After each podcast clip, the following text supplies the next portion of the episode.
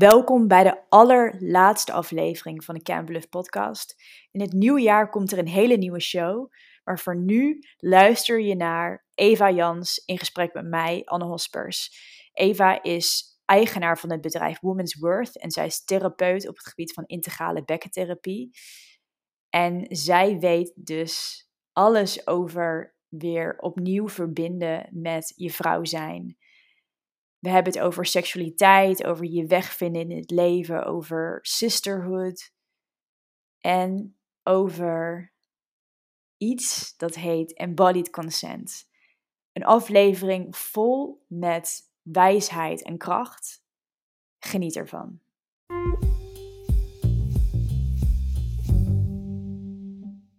Welkom bij een nieuwe aflevering van de Camp podcast. Vandaag heb ik Eva in de studio en ik vind haar werk fascinerend. Ik heb nog niet, uh, ik heb nog geen sessie bij haar geboekt, maar ik denk uh, hierna misschien wel, als ik nog meer erover te weten ben gekomen.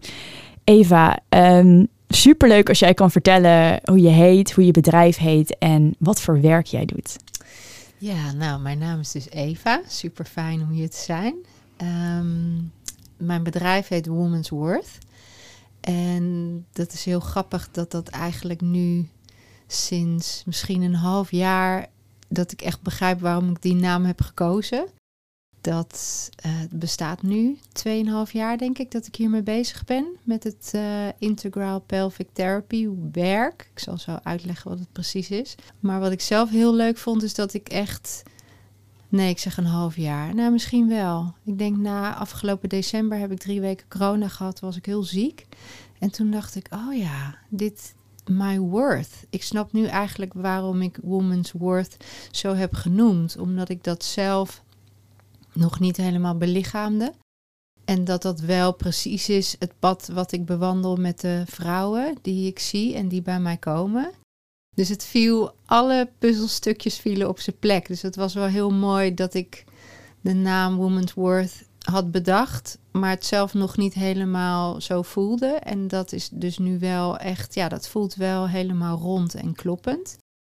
Ze zeggen ook van you teach what you, what you may, may need to learn yourself ook. Ja, nou ja, dat zeg ik ook altijd. Ik doe dit werk omdat ik het zelf het hardste nodig heb. Dus dat, ja, die, die, die begrijp ik helemaal. En dat zeg ik eigenlijk ook altijd. En ik denk ook dat dat heel fijn is om dat te horen. Omdat vrouwen dan zoiets hebben van, oh, uh, dat is fijn dat zij nog niet helemaal daar is waar ik misschien ook nog niet ben. Ja, en er, ik, ik heb een, zelf een mentor gehad en zij zei altijd van you can be a student and a teacher at the same time. En dat voelt voor mij ook heel bevrijdend om gewoon heel erg te voelen van hé, hey, ik mag gewoon beide rollen hebben. En zo is het leven ook. En daar ook in te kunnen rusten. Ja, maar ik denk ook dat dat klopt. Want we zijn nooit klaar met leren, toch? En iedere keer kom je weer op een andere laag, een diepere laag. En ontdek je iets van, oh, dat triggert me nog steeds.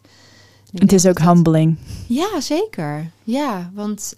Um, ja, ik, ik zou mezelf nooit boven iemand kunnen plaatsen of denken dat ik verder ben of beter of meer ontwikkeld. Dat, dat voelt ook helemaal niet zo. En ik denk ook zeker in dit werk dat het heel belangrijk is om je heel erg gelijkwaardig aan elkaar te voelen. Maakt niet uit waar iemand vandaan komt. Um, ja, wat doe ik dan precies? Nou, dat heet Integral Pelvic Therapy. En het is een vorm van lichaamswerk voor vrouwen die zich uh, bezighoudt met, uh, nou ja, met het bekkengebied. Um, en dat kan van alles zijn. Dus het kan zijn dat je misbruikt bent. Het kan zijn dat je een traumatische bevalling hebt gehad. Het kan zijn dat je totaal geen seksdrive voelt. Het kan zijn dat je je heel erg ontkracht voelt en voelt van, oh ja, volgens mij uh, is dat gebied, het gebied van de, van de baarmoeder, wel de basis om daar me echt, uh, om daar de kracht vandaan te halen. Uh, ja, dus de, urineverlies. Het is, het is heel breed. En um, ja, ik denk eigenlijk, ongeacht of je wel of geen klachten in je bekkenbodemgebied ervaart, uh, heel fijn voor iedere vrouw. Dus echt eigenlijk gewoon geen enkele vrouw uitgezonderd. Ja, mooi. En en als je het hebt over therapy, dan neem ik aan dat je niet alleen maar praat met de cliënten. Nee, zeker niet. Nee, um, het, is, het ziet er zo uit dat wanneer je voelt van, nou, ik ben toch wel nieuwsgierig, of uh, ik voel echt een verlangen om daarmee aan de slag te gaan. En je boekt een sessie, krijg je eerst een intakeformulier met 60 vragen. En hoe ik dat ervaar is dat er dan al van alles in gang wordt gezet. Omdat het zijn best persoonlijke vragen. En er wordt echt gevraagd om naar binnen te keren en om te voelen. Vervolgens hebben we een intake van anderhalf uur. En daarin uh, bespreken we gewoon wat er in de intake beschreven is. Maar ik leg dan ook uit hoe een sessie eruit ziet. En van daaruit beslissen we samen eigenlijk of het het juiste tijd is en of je je als vrouw veilig genoeg voelt bij mij. En dan um, boek je pas een sessie in. Dus daar zit dan ook meestal vaak nog een week of soms nog wel een maand tussen. En um, ja, tijdens een sessie zelf um, kom ik vaak niet eens op de tafel, want uh, je ligt op een massagetafel. En uh, in de eerste sessie kom ik vaak niet eens op de tafel zitten. Dus blijf ik echt alleen maar uh, met mijn hand op de dekens. Je ligt dan ook helemaal onder de dekens. Dus ja, eer we echt inwendig werken, want uiteindelijk is dat wel, nou ja, niet zozeer het doel, maar wel waar, je, wat, waar je naartoe wil werken, kan gewoon drie sessies duren. Ja, en ik kan me ook heel, heel goed voorstellen dat als je ook cliënten hebt die, uh, ja, die ook echt heel duidelijke trauma hebben meegemaakt, dat dat, dat inderdaad, ja, dat het heel helend is om juist daar heel aandachtig en rustig mee om te gaan. Ja, ja, daar zit ook geen, er zit geen tijd aan vast. Het is natuurlijk, het is een, um, ja, het is, het, is, ik zeg ook altijd het is een reis die je samen maakt. En het is niet, je weet nooit van tevoren hoe het gaat, hoe snel het gaat of hoe langzaam het gaat, hoe het loopt, wat er naar boven komt. Ja, dat, dat is iedere sessie altijd eigenlijk wel weer een verrassing. Behalve dan dat je wel weet van oké, dit is ongeveer uh, ja, het protocol van wat er zou kunnen gebeuren. Ja dan nog uh, is iedere sessie weer heel anders. Ja, en, waar ik ook benieuwd naar ben, zodat mensen nog een iets duidelijker beeld hebben, is als je het hebt over die vragenlijst van 60 vragen, wat voor the thematiek komt er dan naar boven in zo'n vragenlijst? Zeg maar, zou je een aantal dingen kunnen noemen? Nou, het begint met wat is de hulpvraag? En um, nou ja, die is natuurlijk voor iedere vrouw verschillend. Dan uh, wordt er gevraagd wat is je algemene achtergrond. En ja, dat vind ik dan ook al fascinerend dat de meeste vrouwen dan echt bijna gewoon twee A4'tjes vol tikken. Dus de behoefte om te delen is dan heel groot. Uh, er wordt gevraagd of je uh, wel het lichaamswerk hebt gedaan. Er wordt gevraagd of je seksueel misbruik hebt ervaren of verkrachtingen of nou ja, traumatische bevallingen. Dus er worden echt wel vragen gesteld die meteen behoorlijk uh, direct zijn en ook wel intiem. Uh, ook hoe de intimiteit is met je partner. Um, nou ja, of je SOA's hebt gehad. Dat soort vragen. Ja, ja ik, ik kan me heel goed voorstellen dat dat het soms ook onderwerpen zijn die mensen misschien ook niet met heel veel mensen hebben besproken. Dus dat het, dat het ook intens kan zijn. Ja, en um, vooral wanneer ze dus aan het schrijven zijn, dat ze voelen van, oh jeetje, dit, dit raakt me eigenlijk veel meer dan dat ik had bedacht. Of dat er ineens dingen naar boven komen, herinneringen uit hun jeugd. Bijvoorbeeld dat ze uh, nou ja, zonder consent zijn aangeraakt, wat misschien niet eens zo heftig was. Of uh, spelen is ook wat ik heel vaak hoor. Van vrouwen die dus um, als meisje met een buurjongetje of met een neefje doktertje zijn gaan spelen. En dat ze daar dus zo ontzettend veel last van hebben op het moment dat ze het opschrijven, dat ze het dan helemaal herbeleven. En dat ze denken, jeetje, ik wist eigenlijk niet dat dat lichamelijk zoveel schade heeft gericht. En dus ook um, uh, dat is er ook weer uit om het heel moeilijk vinden om dan grenzen aan te geven. Ja. En um, ja, dat, dat is wel wat er dan al duidelijk wordt door, het, door dat op te schrijven. Ja, en je geeft aan dat je, dat je ongeveer 2,5 jaar geleden hiermee bent begonnen. Wat, wat deed je hiervoor? Um, toen deed ik massages en readings op kinderen. Um, ik ben eigenlijk, ik heb hotelschool gedaan en uh, ik heb heel lang in de horeca gewerkt. En rond mijn dertigste dacht ik, jeetje, wat kom ik hier nou toch doen? Dat was eigenlijk ook wel de rode draad in mijn leven. Dat, ja, ik vond school echt wel uh, heel iets lastigs. Ik heb een focus van 0,0 en ja, ik voelde me altijd heel erg eenzaam. Ik voelde me ook heel anders. Maar ik wist ook wel, ja, ik pas niet in een 9 tot 5 baan. Ik pas niet in een, in een kantoor. Ik, ik pas eigenlijk nergens. Dat is eigenlijk hoe ik me altijd heb gevoeld. Uh, en ik dacht, hotelschool, ja, dan gebeurt er nog wat. Dan kan ik koken en dan leer ik over wijnen. En dan kan ik, ja, ik, ik had eigenlijk geen idee. Maar ik dacht, nou, dat, dat lijkt doable voor mij om te doen. En toen heb ik tien jaar in de horeca gewerkt en daar was ik heel erg goed in. En toen ben ik op mijn dertigste psychologie gaan studeren. En toen, ja, dat voelde echt als thuiskomen voor mij. Toen dacht ik, oh, dit ben ik. Ik ben super gevoelig. En oh, het is niet normaal dat je mensen leest en ziet. En dat je denkt, oh ja, die zou dat nodig kunnen hebben. En ja, toen werd er zoveel duidelijk. Alleen op dat moment werd ik ook moeder. Uh, misschien iets, nou ja, niet te snel. Het was natuurlijk precies het perfecte moment. Maar ik was dus net mezelf eigenlijk aan het ontdekken. En ja, en toen werd ik moeder. Dus toen heb ik eigenlijk tien jaar uh, ben ik moeder geweest. Ik kreeg twee kindjes best wel snel achter elkaar. De eerste een traumatische bevalling. En um, ja, uh, in die tussentijd ben ik wel heel veel innerlijk werk gaan doen. Ik ben echt met mezelf aan de slag gegaan. Omdat die studie van vier jaar wordt ook echt gevraagd om naar binnen te keren. En toen dacht ik, jeetje, nou er zit wel heel veel trauma. En ik heb echt geen idee wie ik eigenlijk ben en waar, waar, ja, waarvoor ik hier eh, gekomen ben. En uh, nou ja, dat voelt nu wel dat ik soort van geland ben. Daar moest ik wel, ik word in november 47, dus heb ik wel heel lang over gedaan. um, ja, wat was je vraag eigenlijk? Ik ben nou vergeten. Ja, dat vergeet ik ook altijd omdat ik mee in de flow ga. Maar ik, ik, ik ga gewoon vanuit hier verder. Is als je het hebt over geland zijn, zou je daar wat meer over kunnen vertellen? Hoe, hoe weet je dat van jezelf? Hoe voelt dat? Ja, dat voelt dat je dus iets aan het doen bent wat niet voelt als werk. Uh, omdat ik wist gewoon nooit wat ik wilde doen. Uh, en ja, ik ben readings gaan doen omdat ik erachter kwam uh, dat ik heel veel voel en dat ik heel veel zie. Alleen readings is, is op afstand. En ja, ik vond dat eigenlijk een beetje saai. En um, masseren ben ik gaan doen omdat ik zelf het heel lastig vond om aangeraakt te worden. Weet je, en om echt verbindingen aan te gaan. En um, toen ik dat aan het doen was, merkte ik wel dat ik dat ook heel fijn vond. Heel helend, voor mezelf ook vooral.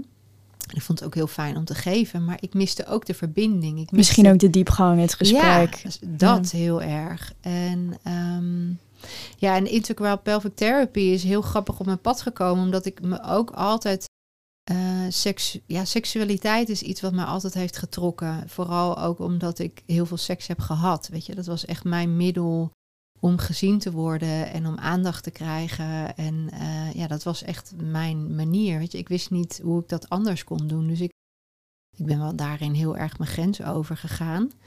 Um, maar het was wel iets wat mij fascineerde. Dat ik dacht van, oh ja, ik ben daar heel erg goed in, maar eigenlijk geniet ik er helemaal niet van.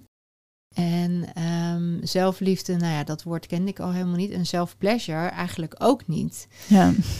Dus toen, dit deed ik wel, weet je. Dus ik, ik masturbeerde wel mezelf, maar ik vond er helemaal niks aan. En dat, dat is eigenlijk voor mij de trigger geweest om me daarin te verdiepen. Dat ik dacht van, dat kan toch ook anders? Omdat ik weet dat mannen zichzelf kunnen aftrekken en daar echt van kunnen genieten. En wat ik toen wist van vrouwen is dat, ja, dat, dat we masturberen vooral clitoraal en we, we doen het als een soort van release. Weet je, even drie minuten klaar en weer verder. Of in ieder geval, dat is hoe ik het deed. En ik weet dat, nou ja, dat heel veel vrouwen dat zo doen. En toen dacht ik, ja, ik wil, ik wil dat eigenlijk wel heel graag anders. Ja.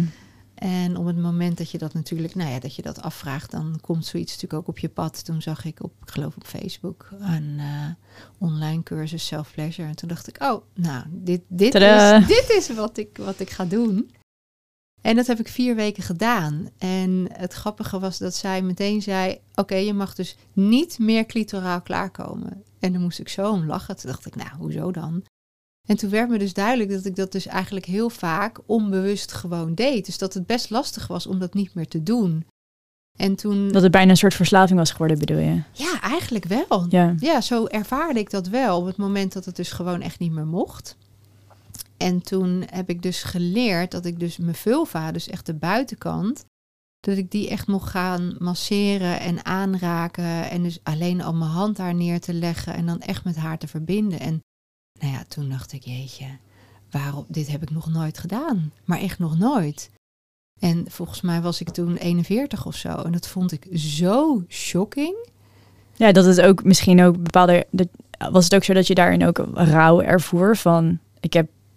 Waarom heb ik dit niet eerder uh, ontdekt? En, nou, niet zozeer meer... rouw, omdat um, ik geloof niet dat ik zo ben ingesteld. Maar wel een, een, uh, een gemis van, Ja. oh, dat had dus heel anders gekund. Ik had, ik had als, mij, als mij dit was verteld als pubermeisje, dan had ik waarschijnlijk hele andere beslissingen gemaakt. En, maar niet zozeer rouw, omdat ik heel erg geloof in wat je, nou ja, dat je je pad heb je gewoon te bewandelen zoals het gaat. En ik denk ook dat het ontzettend mooi is hoe ik dat heb mogen bewandelen, omdat juist daardoor ik alles normaal vind. Ik vind niks gek, omdat ik zelf de gekste dingen heb gedaan en heel veel heb meegemaakt. Uh, dus dat was het niet, maar meer van wow, wat ligt er veel in dit gebied? Wat is hier veel en wat is hier veel te voelen en wat, wat ben ik hiervan afgesloten? En op het moment dat je echt naar beneden zakt en je dus echt verbindt met je baarmoeder en met, nou ja, je vulva al. Ik, ik wist niet eens dat de vulva alleen de buitenkant was. We hebben het natuurlijk alleen maar over vagina in Nederland. Maar de vagina is alleen waar, we, waar je met je vinger naar binnen gaat of waar een penis naar binnen gaat. En ik Ja. denk dat heel veel vrouwen van mijn leeftijd en nog ouder dat ook niet eens weten. Dus alleen dat al, er ging echt een wereld voor me open toen. En eh, ja, ja, toen kwam ik uit bij IPT. Toen, kwam ik erachter dat er dus gewoon een opleiding voor was om met dat hele gebied bezig te zijn. Dus, het- dus het is mooi. Dus je had al die me- massage-achtergrond en ja, die gevoeligheid met de readings. En dan voelde van oké, ik ben tijd. Er is tijd. Het is tijd voor echt een ja, misschien ook meer diepgang in mijn werk. En toen die self-pleasure cursus vanuit daar zelf te voelen, te ervaren, te experimenteren en te ontdekken van wauw, er is gewoon meer. En zo is dat op je pad gekomen. Ja, Ja. ik ben daaraan begonnen niet eens zozeer van, oh ja, dit, dit wil ik echt doen als werk, maar weer eer in eerste instantie jezelf. voor mezelf. Ja. En, ehm, maar ja, ik, ik had al heel snel na, eh, ik geloof dat het eerste, eerste weekend was dan vier dagen achter elkaar, dat ik dacht, wauw, dit is echt, ma ik vond het magisch. Ik vond het magisch om alles te leren over dat hele gebied. En ik vond het magisch om met vrouwen te zijn, want ja, vrouwen en ik, daar kon ik ook niet zo goed mee. Dus ik heb toen ook echt geleerd wat sisterhood was. Niet meteen het eerste weekend natuurlijk, maar je bent wel. eh, je gaat door allerlei fases heen. Maar dat vond ik ook wel zo bijzonder. Weet je, het was zo helend.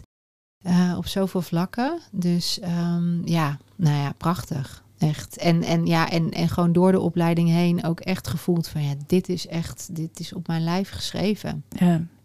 En, en nog even een, een vraag om, eh, om in te zoomen. Waar ik benieuwd naar ben, is je geeft aan van... oké, die, eh, ja, die opleiding heb ik in eerste instantie gedaan voor mezelf. Wat, wat zorgde ervoor dat je niet dacht van... oh, ik weet dat dat bestaat en ik ga zelf naar een therapeut? En wat zorgde ervoor dat je koos van... oké, ik wil er zelf echt in duiken? Weet je dat? Weet je, dat misschien is dat niet bewust gegaan... maar kan je daarop reflecteren wat, waarom je daarvoor koos? Nou, ik denk wel, omdat wat ik aan het doen was, readings en massages, dat, ja, dat, vond, dat gaf mij niet genoeg voldoening. En wat jij net al terecht zei, niet genoeg diepgang voor mij. Dus Ja. ik had wel zoiets van, oh, dit, dit is nieuw. En, eh, en ook niet zozeer van, oh ja, dit is wat ik moet gaan doen. Maar ik ben heel erg impulsief en ik doe gewoon. En dan, dan ontstaat vanzelf wel iets. Dus ja. Ehm, ja, nee, dat, het is, dat is heel impulsief gegaan. En eh, ja, ik deed het gewoon. ja. En ik dacht, nou, we zien het wel. Ik weet ook nog, want je kan niet zomaar deelnemen aan die opleiding. Je hebt echt eerst een, een gesprek, zowel met Daphne als Mariette. Want het zijn twee vrouwen die dat hebben opgericht. En dat ik ook zei van, eh, nou ja, ik weet niet of dit het dan is wat, wat ik, waar ik echt iets mee wil gaan doen. Maar eh, ik wil het in ieder geval zelf, erv- zelf ervaren. En dat Ja. hebben zij mij nog wel vaak teruggegeven van... Joh, weet je nog dat je dacht dat je niet wist of het wel iets voor jou was? Nou, dat... Maar dat heeft, dat heeft ook iets moois, dat je gewoon er zo open in bent gegaan. ja, Ja. ik denk het wel. Ja, gewoon zonder verwachtingen. En dit is niet een onderwerp wat ik, wat ik normaliter aansnijd, maar ik vind het wel mooi om, om het even te bespreken. Als je gaf aan van met vrouwen zijn, dat, ja, dat was eigenlijk minder mijn ding. Of, of ik had daar niet zo, ik vul, ik vul het nu even in, maar nog niet zo heel veel fijne ervaringen mee. Hoe kijk je daarop terug? Wat, wat zorgde ervoor dat, dat, ja, dat je bij die opleiding wel die verbinding ervoor? En Ik denk dat ik best wel verhard was. Eh, als, als klein meisje, denk ik, heb ik best wel veel jaloezie ervaren van andere vrouwen naar mij. En ehm, nou ja, ik was ook wel, ik was heel stoer. Weet je, ik, ik, ik, voelde heel veel onveiligheid vroeger al. Alleen kon ik dat natuurlijk nog helemaal niet benoemen. Maar ik weet wel dat ik al best wel jong al had besloten van, oh ja, als ik in deze wereld wil overleven, dan, dan moet ik gewoon heel stoer zijn. Dus ik, ik had echt een mentaliteit van, nou kom maar op, ik kan de hele wereld aan. En dat werkt denk ik zeker voor vrouwen heel afstotend. Van, oh, die is zo bij de hand. Van, nou, en um, ja, dat, het klikte ook gewoon niet met vrouwen. Ik vond vrouwen ook nooit eerlijk, weet je. En ik vond, ik vond ze altijd moeilijk doen en zeuren. En ja, ik ben heel direct en heel open. En, en uh, ja, dat vinden vrouwen denk ik ook wel best wel lastig. Um, of in ieder geval, dat was mijn ervaring uh, ja, rond mijn puberteit. En ik denk ook in, in, in mijn twintiger jaren dat... Um, ja, nee, het was gewoon niet mijn ding. Weet je, ik, was, ik hield ook van mannen dingen, of nog steeds. Ik hou van voetbal en ik hou van. Ja, ik vind eigenlijk alles leuk wat mannen doen. Het is gewoon niet zo gecompliceerd.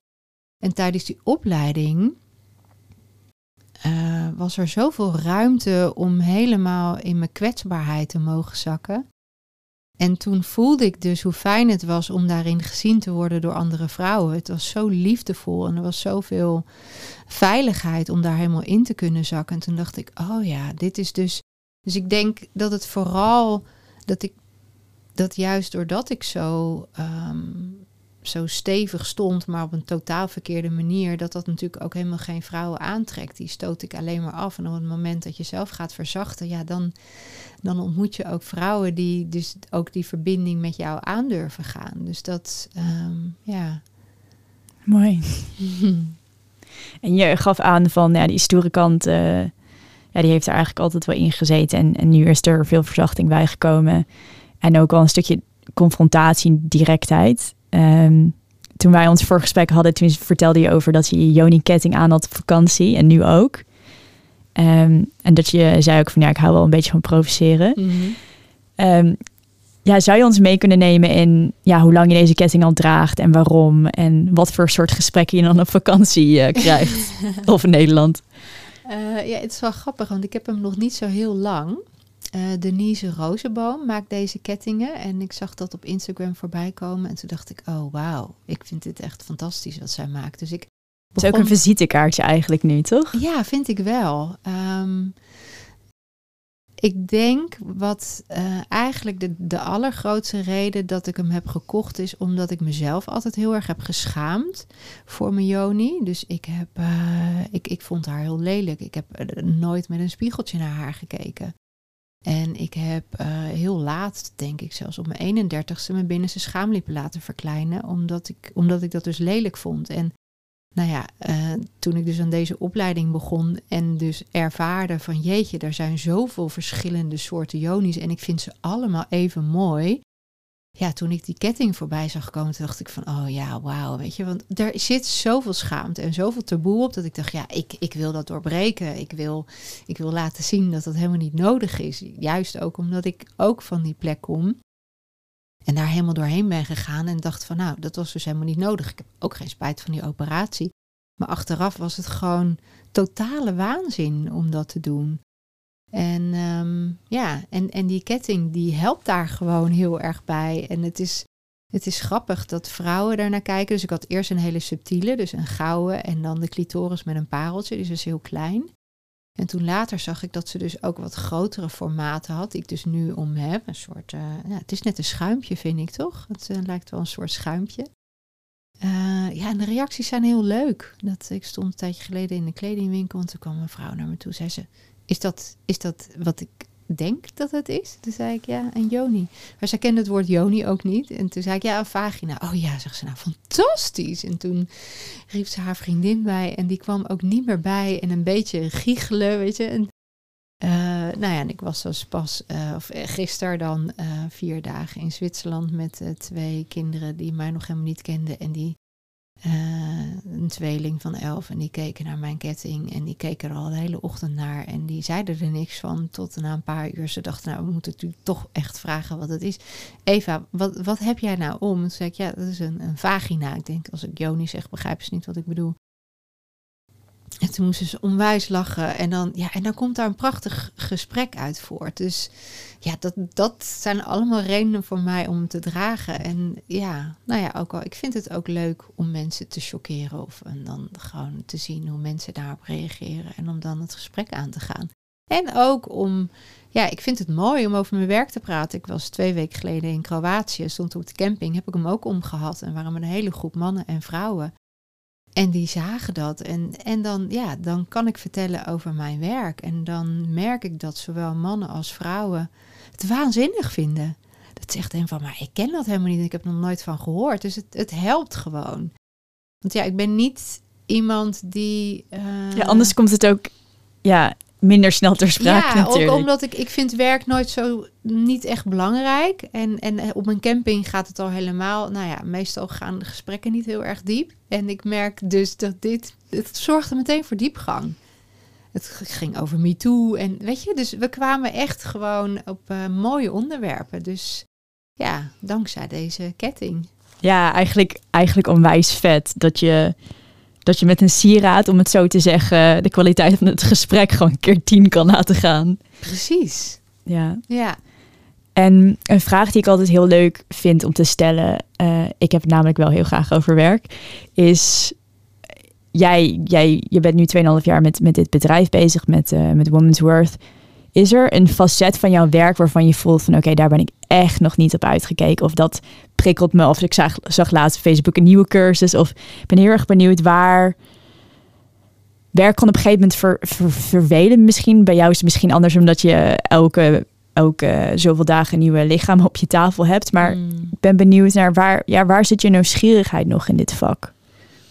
Hmm, nou, de nieuwsgierigheid blijft sowieso altijd, omdat je natuurlijk met zoveel verschillende vrouwen te maken hebt en met allemaal uh, verschillende redenen waarom ze komen. Dus het zal volgens mij nooit saai worden, maar uh, ik heb wel echt een verlangen, daar ben ik wel nu ook mee begonnen, om echt met groepen vrouwen bezig te zijn. En die eigen sisterhood vibes. Ja, ja inderdaad.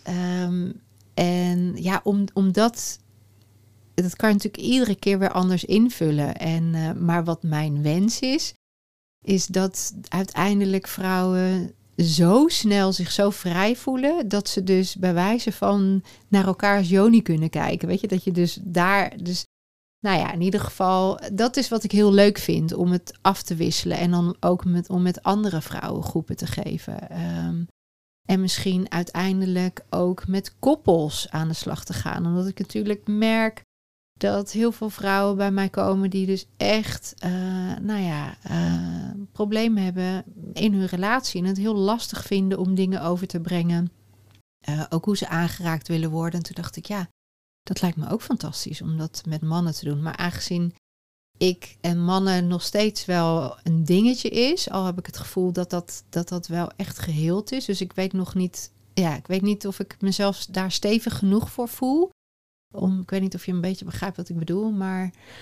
Um... Ja, het is gewoon wel weer een andere dynamiek en dan ook een andere groepsgrootte en ook een bepaalde gevoeligheid. Ja, ja. dus dat dat, uh, nou ja, dat, dat dat heel clean voelt voor mezelf om dat te doen. Maar het voelt dat ik dus eerst nog naast het gewoon één op één werk, echt met, met groepen, met vrouwen, dat wil gaan doen. Uh, ook omdat het heel verbindend is en heel helend. En ik echt overal waar ik kom merk dat vrouwen ontzettend behoefte hebben om eerlijk te zijn met elkaar en om kwetsbaar te zijn in plaats van dat we elkaar veroordelen. Dat, ja, dat zit er gewoon ergens gewoon nog steeds in. En het verlangen om, om uh, nou ja, bijvoorbeeld over hun intimiteit te praten is ontzettend groot.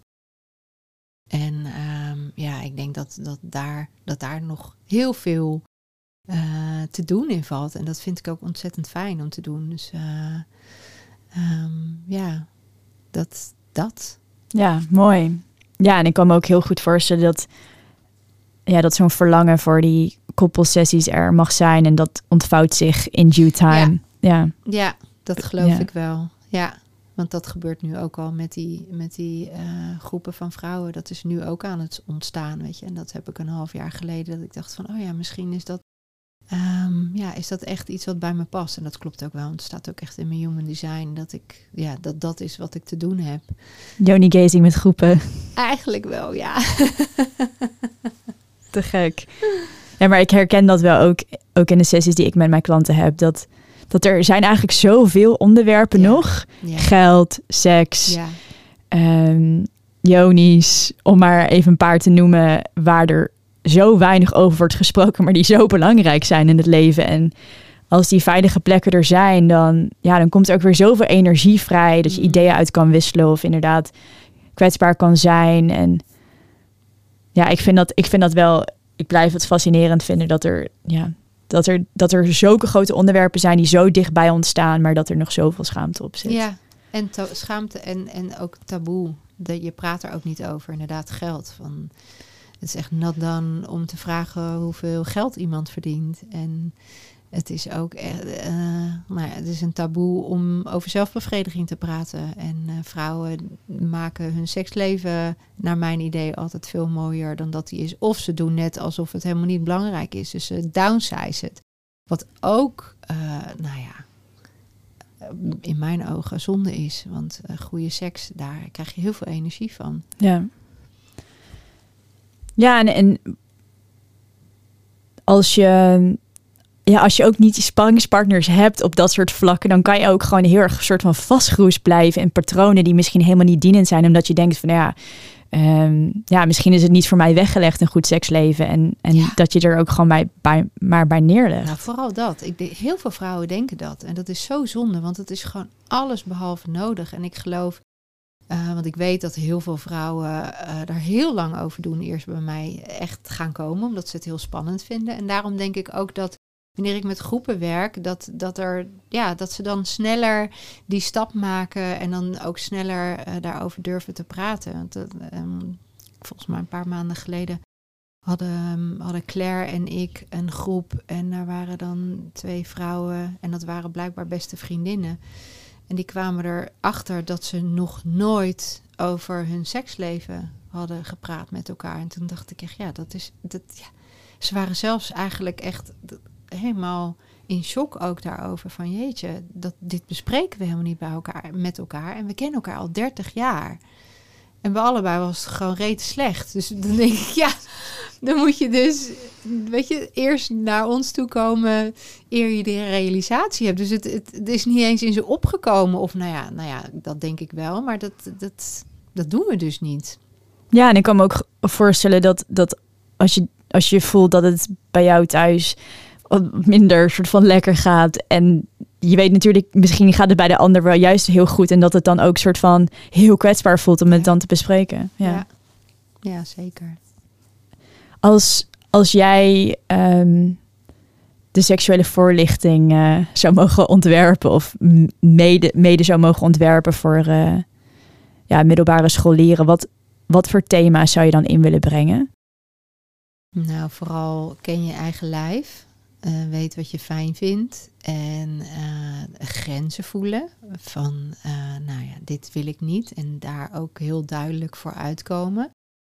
Ehm, ja, waar heb jij behoefte aan? Wat is belangrijk? Dus het embodied consent, dat is eigenlijk het allerbelangrijkste. Om echt je ja's en je nee's te voelen. En die ook echt te eren. En ehm, ja, ik denk, op de, er is ook op de, de ja, het is er gewoon niet, hè? Eh, goede seksuele voorlichting. Nou, ja, ik vind dat heel heftig. ja, dat is het ook. Nou zag ik wel pas eh, op NPO dat je nu de sekszusjes hebt. En dat is wel wat ik echt iedereen zou willen aanraden om... eh, Ja, dat is ook gewoon heel leuk en mooi Ja. geregisseerd. Ja. ja. en ook heel kwetsbaar. Eh, maar ik denk dat het allerbelangrijkste is om je lichaam goed te leren kennen. En om, nou ja, voor de meisjes om, om te kijken van, joh, hoe ziet mijn Joni eruit? En wat vind ik fijn en wat vind ik prettig? En voor de jongens om, om ook, ook te, te leren voelen wat zij fijn vinden. Omdat het gaat al heel snel over porno. En nu natuurlijk met social media, het, het, is, het is er. En ze zien het heel veel. En ik denk eigenlijk dat dat ook heel belangrijk is. Dat dat iets is wat, ja, wat, wat natuurlijk gewoon eh, totaal geen goede afspiegeling is van hoe intimiteit eruit hoort te zien. Ja, en, en waar, waar ik het ook in een eerdere aflevering over heb gehad. Ehm, dat ging ook heel erg over dat ja, het vrouwelijk genot ook anders werkt. En dat vrouwen ook gewoon veel meer tijd nodig hebben om echt warm, zeg maar, warm te zijn voor eh, ja, bepaalde vormen van intimiteit. En met porno gaat het natuurlijk ook heel hard en heel snel. En dat is, Mhm. dat is voor heel veel vrouwen is dat ook niet prettig. Totaal niet. Ja. Nee, de gemiddelde vrouw heeft 45 minuten nodig eer ze uit haar hoofd is. Nou, de gevoelige vrouw, zoals jij en ik, die hebben ongeveer anderhalf uur nodig. Nou, normaal gesproken. Dat heb ik nog nooit gehoord, maar daar kan ik me wel iets bij voorstellen. Echt gemiddelde vrouw, hè? 45 minuten. En dan, eh, nou, ik denk, ik denk dat ik zelf ook echt wel, eh, nou, een uur heb ik zeker nodig eer mijn hoofd een soort van uit is. Ik zit altijd in mijn hoofd. En ehm, ja, 45 minuten. dat is echt lang. Ja, en volgens mij heb ik ook wel eens gezien dat, dat ik weet niet of dat Nederlandse of waarschijnlijk zijn het Amerikaanse statistieken, dat de gemiddelde vrijpartij iets van zeven minuten duurt. Ja, als je drie kwartier nodig hebt of een uur, ja, dan werkt dat ook niet. Nee. En dat, ik heb ook een keer wat gehoord en ik ben benieuwd hoe jij er tegenaan kijkt, dat, dat libido voor vrouwen ook afhangt van de vorige ervaring. Dat geloof ik ook. Als die niet fijn is, dan gaat er natuurlijk iets op slot. En we gaan heel snel op slot daar beneden, omdat we helemaal niet geleerd hebben als, als, ehm, als beginnende vrouw om, dat, om, om haar überhaupt te eren. Dus ehm, ja. ja, dat werkt zo. Ja, en dat is en iets, iets wat ik ook pas ehm, ja, sinds een half jaar, drie kwart jaar weet, is dat vrouwen ook echt openen eh, daar beneden vanuit hun hart. Ja. Ja.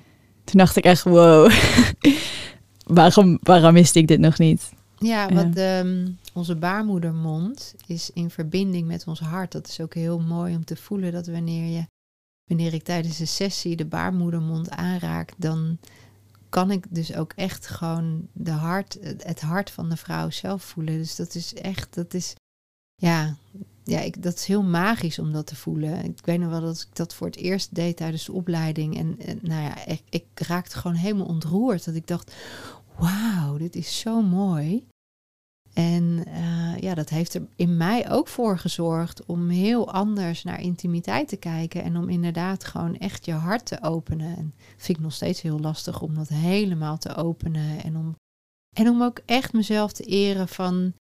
Want ja, je kan dus ook af en toe geil zijn, maar dat wil dan ook nog helemaal niet zeggen dat je echt klaar bent om die penis te ontvangen. Dat is ook totaal iets anders. Dat, zeg maar, de vagina zelf, dat heeft echt een eigen timing. En die, ook daarin zijn wij helemaal niet gewend om daarnaar te leren luisteren. Dus er komt bij een vrouw ongelooflijk veel kijken eigenlijk, eer we echt eh, ja zeggen tegen die penetratie. En Ja. dat, dat is echt, ehm, ja, het is heel lastig, maar het is ook prachtig tegelijkertijd. Maar dat, ik denk wel dat het iets is wat heel belangrijk is, dat we daar steeds meer bewust van worden. Omdat, nou ja, jij bent nog jong en stel dat je moeder wilt worden, dat dat ook iets is wat heel belangrijk is om, ehm, om daar bewust van te zijn. Omdat het maakt de conceptie al veel meer bijzonder. En eh, ik geloof ook dat het voor het kindje wat je draagt, wanneer jij echt dus helemaal in je bekken geland bent en daar aanwezig kan zijn en echt met je hart kan verbinden met je baarmoeder, ja man, dan denk ik dat, eh, dat je een prachtige bevalling, weet je, kan hebben. Want ook daarin, daar, ja, daar worden natuurlijk allemaal horrorverhalen verteld. En terwijl het echt, ja, ik geloof dat wij vrouwen geboren zijn om, om te baren. Het hoeft helemaal niet pijnlijk te zijn. Het is, het is prachtig. En ik kan het weten, want mijn eerste was de hel. En de tweede is het mooiste wat ik ooit heb, ge- heb mogen meemaken. En ik geloof dat dat voor iedere vrouw weggelegd is. Ja, en ik kan, ik, ik zit, omdat ik zelf toch niet ehm, behoefte heb aan, aan kinderen, maar dat ik, dat ik wel me wat meer daarover aan het inlezen ben. En dat als daar ook van alles zit qua trauma's al, ehm, Mm. en dingen die vastzitten, energie die vastzit, emoties die vastzitten, dat, dat het ook onwijs veel invloed kan hebben. Ja, Ja. ja, dat is een feit. Want als je aangeeft van er was een onwijs veel verschil tussen mijn eerste en tweede bevalling, wat heb je daar bewust werk voor gedaan? Of, of was dat meer toeval? Ik ben heel benieuwd Nee, waarom dat geen- verschil zo groot dat was. was geen toeval. Alleen heb ik wel ervaren dat bij de. Ik ben wel iemand die heel makkelijk in de overgave kan. En ik denk dat dat wel alles heeft geschild. Alleen bij mijn eerste kindje moest ik ingeleid worden en dat wilde ik absoluut niet. En ehm, toen ik uiteindelijk in het ziekenhuis aankwam, want mijn vliezen waren wel spontaan gebroken, dus dat was wel heel fijn. Maar ik wilde thuis bevallen. Mm, dat er gewoon heel veel weerstand was eigenlijk Ja, in je systeem. Ja, en dat mag niet wanneer je, wanneer je laat. Weet je, ik was twee weken over tijd, dus dan mag dat al niet. Dus toen ik in het ziekenhuis aankwam, blokkeerde ik volledig. En ehm, ik was al heel snel in verwachting van de tweede. Toen mijn zoontje was nog niet eens één en toen was ik alweer in verwachting van mijn dochter. En toen ik dus eraan dacht dat ik dan weer in het ziekenhuis terecht kwam, ja, toen blokkeerde mijn hele lijf. En toen dacht ik, wow, dit, hier zit echt nog trauma. Dus toen ben ik weer echt in therapie gegaan. Niet eens lichaamsgericht, want ja, dat was toen nog helemaal niet eigenlijk heel erg. Ja, dat was er gewoon nog Ja, het is niet. nu nog steeds niet echt bekend, vind Nee, ik. hè? Ja. Ehm, maar ik denk wel dat het een van de belangrijkste vormen van therapie is, omdat we natuurlijk al onze trauma's opslaan in het lijf zelf. Maar ehm, ja, ik heb, ben daar dus wel mee aan de slag gegaan en ik heb echt, eh, ik ben hele, ook helemaal niet van het visualiseren, maar ik, ik kon gewoon zien hoe die bevalling zou gaan. Ik dacht, ik ga het thuis doen, in bad, in het weekend. Eh, het gaat regenen. In het weekend ook. In het weekend ook, omdat ik dacht dan, dan eh, is mijn man ook thuis. Dan is er geen stress, hoeft hij niet, niet naar het bed. En, nou ja, en zo, dus zo is het ook gewoon gebeurd. Ik denk, ik wil, ik wil het helemaal zelf doen. En ik heb het helemaal zelf gedaan. Ik wil niet horen hoeveel centimeter ontsluiting ik heb. Ik wil het echt zelf doen. Dus ik heb het, ja, in bad eh, heb ik haar eh, ja, geboorte mogen geven. En het is echt een van, nou ja, en één, het is gewoon het allermooiste wat ik tot nu toe heb mogen doen. En pijnloos, maar echt pijnloos. Tuurlijk, eh, nee, eigenlijk niet. Want ik weet nog dat ik zei van, nou, zo kan ik er nog wel 25 baren. Ik denk dat die, die quote eh, eruit gaat halen voor social media. voor, voor de... ehm, Ik, ik, weet, ik weet dat er mensen luisteren en die... ehm, ja, die misschien wel eens van lichaamswerk hebben gehoord of nog nooit. Ehm, wat zou je die mensen mee willen geven die misschien wel een bepaalde nieuwsgierigheid ervaren, maar het ook wel heel spannend vinden om lichaamswerk, waar dan ook, op, op welk gebied, zeg maar, daarmee aan de slag te gaan? Ja, ik denk als je het sowieso spannend vindt om aangeraakt te worden, dat het misschien mooi is om te beginnen met gewone massage of met eh, energetische massages. Dus dat je naar iemand toe gaat die reiki doet. Eh, want het kan niet anders dat je dan echt al voelt van oeh, ik vind het spannend om aangeraakt te worden. Of dit is hoe mijn lijf erop reageert. Weet je, het kan zijn dat je schrikt. Ehm, ik denk dat dat een hele mooie ingang is. En eh, ja, lichaamswerk is zo ontzettend belangrijk omdat we trauma's opslaan overal in het lijf, in onze organen. In het, en, en het grappige is dat je, of nou ja, het grappige, maar je weet gewoon ook niet waar het zich opslaat. En daar kan je alleen achterkomen wanneer je dus echt aangeraakt wordt.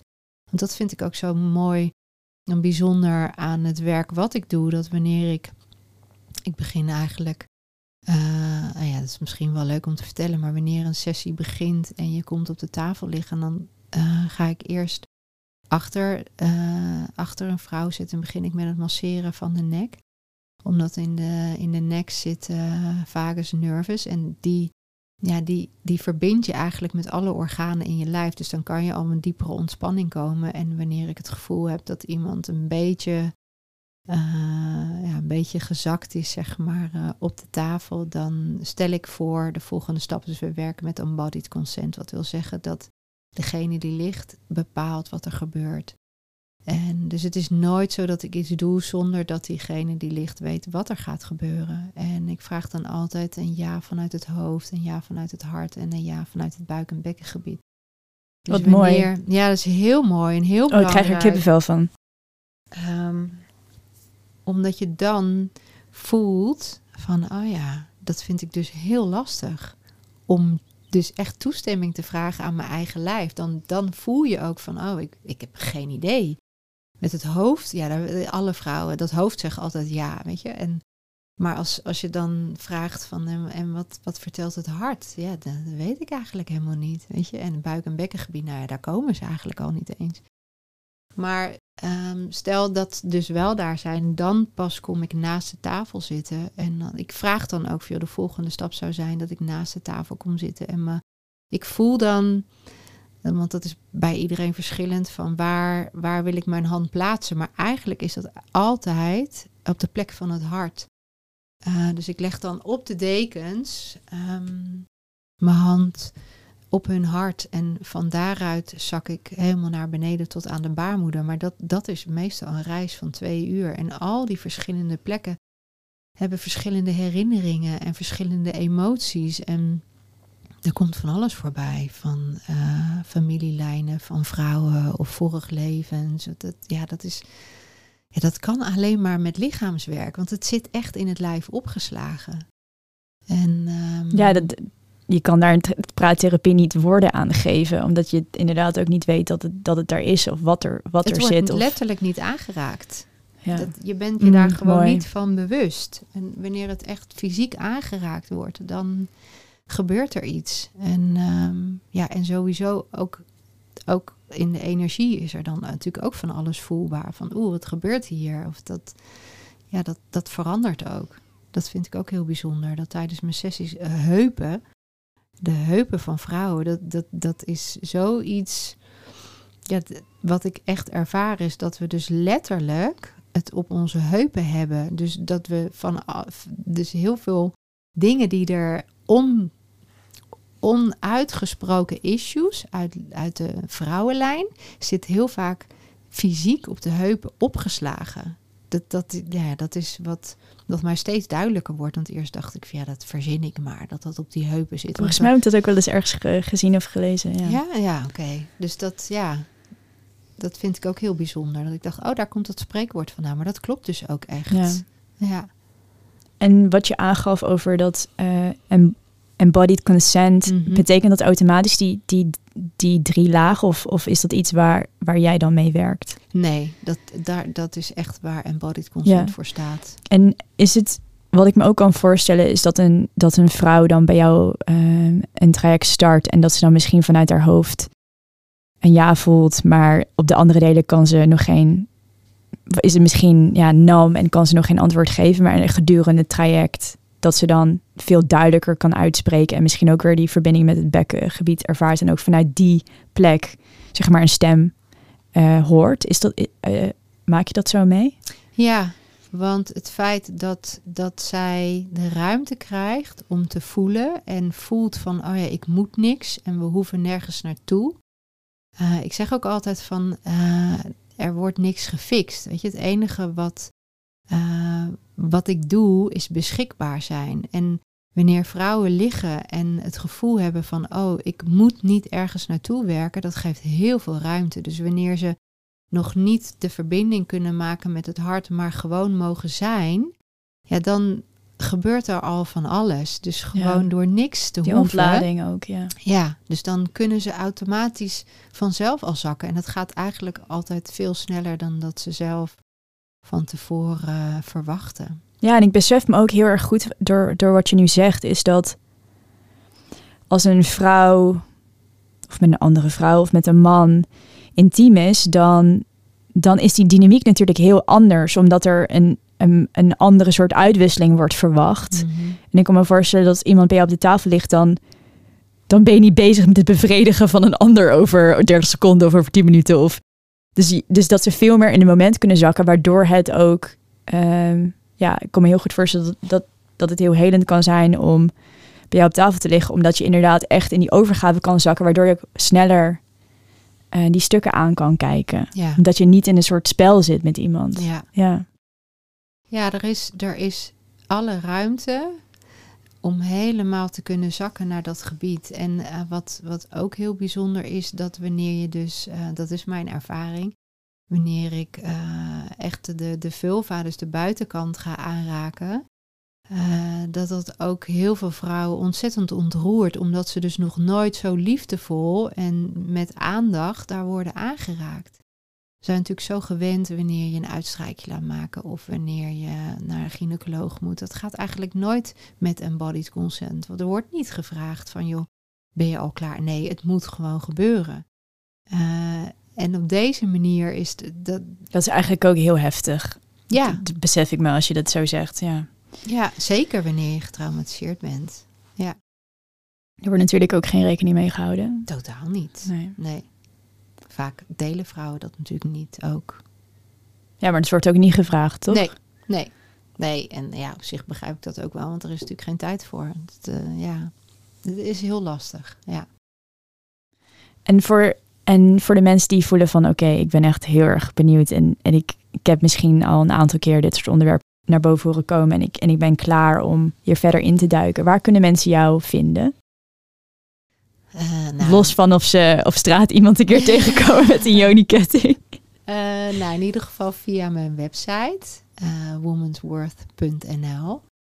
en dat is aan elkaar? Ja. Ja, ja en niet women, maar echt woman, womansworth.nl. Um, ja, via Instagram onder mijn voor- en achternaam Eva Jans. En ja, dat is het eigenlijk. Leuk, echt super bedankt voor je, voor je tijd. En ja, ik ben echt nog nieuwsgieriger geworden naar dit werk. En ik, ik heb zelf ook in het verleden heel veel praattherapie gehad. En, ik, en, ik, en toen op een gegeven moment ontdekte ik lichaamswerk. Toen dacht ik echt, wow, dit is zo vet. Mm. En dat ik ook de, een van de eerste keren echt soort van trillend op die tafel lag. En ook zoveel bevrijding ervoor. En ik weet dat het voor iedereen anders is. Maar in praattherapie voelde ik me zelden bevrijd. Mm -hmm. Omdat ik ook vaak voelde echt alsof ik ja, bepaalde dingen aan het herhalen was of aan het herbeleven. Terwijl voor mij lichaamswerk heel erg voelde als opluchting. En als, als, een, als een heling en als dat ik verder kon. Ja. Dus um, ja, voor de mensen die hier ook wat bij voelen, ga zeker hier lekker induiken. En um, is, er, is er nog uh, iets wat je nog graag wil delen? Of zeg je van oké, okay, ik, heb, uh, ik heb mijn verhaal mogen doen? Nou, in ieder geval dat sowieso. Dus heel erg dankjewel daarvoor. Zeker ook omdat ik het heel belangrijk vind dat vrouwen van jouw leeftijd uh, weten dat dit bestaat. En ik weet ook dat heel veel vrouwen het ontzettend spannend vinden om, um, om een sessie te boeken. Maar weet dat je niet in één keer op die tafel ligt, weet je. En dat je dus echt, dat we een hele ingebreide, uitgebreide intake hebben. En uh, dat er ja, dat het uiteindelijk, dat alle vrouwen zeggen, oh, het is helemaal niet spannend. En het is juist ontzettend fijn en helend en verzachtend. Uh, dus ja, dat is wat ik wel wil meegeven. Dat het zonde is uh, om het te laten, omdat je het te spannend zou vinden. Ja. Omdat het, het is zo ontzettend bevrijdend. Um, dus ja, dat je het daar eigenlijk niet voor mag laten. En de slogan van, van, van dit bedrijf is altijd geweest: Courage is contagious. Dus er zijn heel veel mooie cliënten hiervoor gegaan. En uh, ja, als je, die, als je die moedigheid voelt, dan uh, ja, ga zeker kijken op haar website. En ja, dankjewel voor het mooie gesprek. En ja, ik voel me super gezegend dat ik dit soort gesprekken mag hebben. En daarmee ja, nog meer mensen kan laten weten dat dit bestaat. Dus dankjewel voor je tijd. Nou, jij ook ontzettend bedankt. Want hoe meer vrouwen hiervan weten, ja, denk ik dat we een uh, mooiere wereld uh, gaan creëren, kunnen creëren. Ja, en ik, ik, ik, ik, las ook een tijdje geleden in, in een boek van de meer dat, ja, dat vrouwen in hun kracht staan, ook, ook, ja, ook dat we, dat we als wij nog meer verbinden met onze oorkracht, dat, dat er ook nog meer liefde kan komen. Ook voor de natuur. En dat we dat ook nog makkelijker kunnen helen als, als maatschappij. En dat het ook met elkaar verbonden is. Dat de liefde voor de moeder in onszelf en, en die kracht. Dat het ook zo'n impact kan hebben op zoveel lagen van Ja. de samenleving. Ja. Ja, we leven natuurlijk nu al heel lang in een patriarchale samenleving en dat werkt niet. Dus het is echt tijd dat wij vrouwen op een zachte, ehm, kwetsbare, krachtige manier uh, ja, eigenlijk opstaan. En dat we daarin de mannen helpen om hun harten te openen. Weet je, maar daar hebben we wel vrouwen voor nodig. Dat mannen vinden dat gewoon heel lastig. Dus ja, mooi. Ja, dankjewel. Jij ook.